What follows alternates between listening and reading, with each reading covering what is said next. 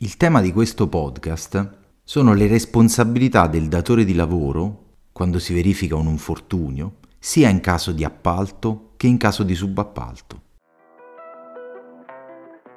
I reati che l'imprenditore può commettere o subire raccontati semplicemente. Business Crime è il podcast dedicato agli imprenditori che risponde alla domanda cosa devo fare? Per conoscere tutti i rischi che corri quando fai impresa e soprattutto imparare a gestire le tue attività imprenditoriali in modo inattaccabile. Sono Marco De Paulis, avvocato penalista di impresa. Proteggo imprenditori, imprenditrici e le loro attività. Nel corso di un contratto di appalto, l'operaio dell'impresa appaltatrice che stava effettuando lavorazioni sul tetto di un capannone, cade da una piattaforma e muore. L'imprenditore che ha commissionato i lavori, proprietario del capannone, viene accusato di omicidio colposo. Non riesce più a darsi pace perché nella sua azienda ha sempre verificato ed osservato tutte le regole e tutte le prescrizioni sulla sicurezza sul lavoro. Nella sua azienda non si era mai verificato un incidente del genere. All'improvviso Invece, un evento che è capitato ad un dipendente di un'altra azienda lo vede imputato per non aver rispettato le norme sulla sicurezza dei luoghi di lavoro. Ma Com'è stato possibile? Dove ha sbagliato? Vedete, l'articolo 26 del decreto legislativo sulla sicurezza sul lavoro, l'81-2008, prevede che quando io, imprenditore, faccio un lavoro appaltandolo ad un'altra società all'interno della mia azienda, devo fare tutta una serie di attività ed esattamente quattro attività. Devo innanzitutto verificare che l'impresa che viene a fare il lavoro all'interno della mia azienda abbia delle capacità tecnico-professionali per fare quel lavoro. Secondo, devo fornire all'impresa appaltatrice dettagliate informazioni su quelli che sono i rischi specifici e le misure di prevenzione per fare quel lavoro all'interno della mia azienda. Terzo, devo cooperare attivamente a che queste misure di prevenzione e protezione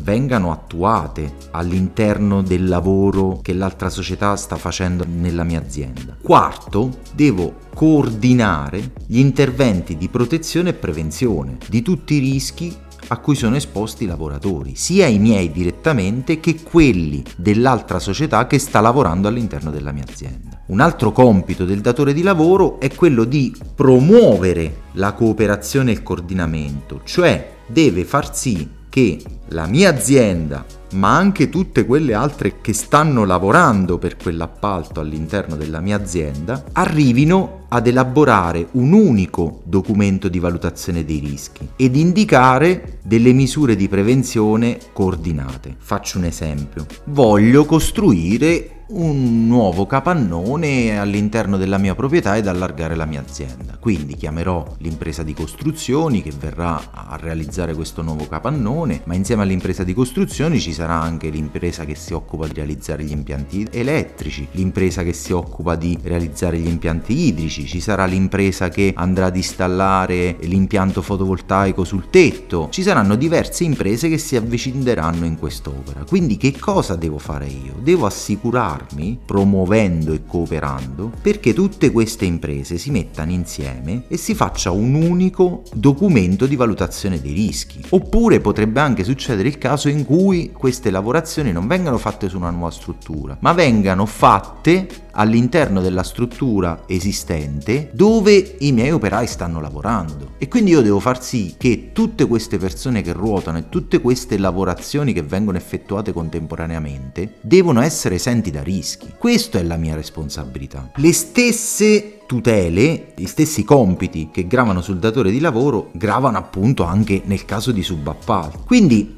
io committente devo verificare che l'idoneità tecnico-professionale ci sia anche per la ditta che lavora in subappalto per l'appaltatore principale. Cioè, se io chiamo il costruttore a realizzare un'opera, lui darà in subappalto le lavorazioni elettriche, ad esempio. E quindi devo accertarmi anche che l'impresa che fa l'impianto elettrico deve avere la idoneità tecnico-professionale e che questa faccia anche una valutazione dei rischi insieme a me e insieme alle altre imprese. Nel caso in cui invece io datore di lavoro che ho commissionato questo appalto con relativi subappalti all'interno della mia azienda non ho rispettato tutti questi obblighi e risponderò ovviamente dei danni che l'eventuale lavoratore subisce all'interno della mia azienda, che sia un mio lavoratore, che sia un lavoratore della società appaltatrice, ma anche che sia un lavoratore della società subappaltatrice. Oltre a quello che è l'obbligo di risarcire tutti i danni subiti dal lavoratore, avrò anche una responsabilità penale. Perché? Perché non ho osservato tutte queste regole in materia di sicurezza del lavoro. Quindi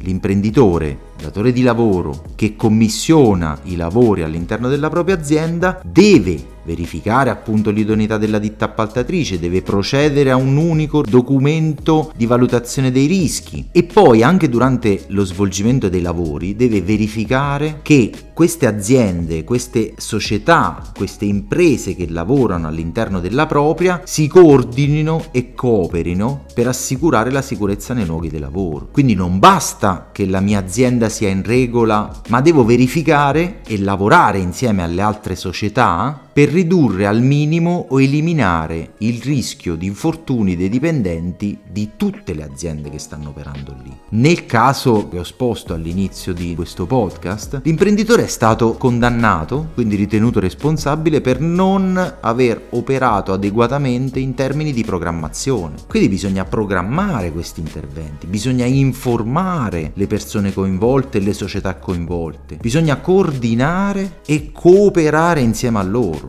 Vedete quanto impegno ci deve essere. Mentre solitamente che cosa faccio? Io faccio il contratto di appalto, dico ok, quella è la zona dove devi lavorare entra e fai. Assolutamente no, perché se poi succede un qualcosa, quell'operaio che cade dal tetto non solo chiede il risarcimento danni al datore di lavoro che ha commissionato le opere, ma poi io imprenditore andrò anche sotto processo. E questo, insomma, ormai è stato ribadito dalla Corte di Cassazione e affrontato in numerose occasioni. Quindi la parola chiave in materia di sicurezza, in materia di sicurezza sul lavoro, è la prevenzione. È indispensabile prima di concludere un contratto di appalto per effettuare dei lavori nella propria azienda, rivolgersi a professionisti competenti che devono spiegare all'imprenditore quelli che sono i rischi e che lo consiglino su quello che deve fare per non essere ritenuto responsabile penalmente. Ricordate il vecchio slogan pubblicitario prevenire è meglio che curare? Beh,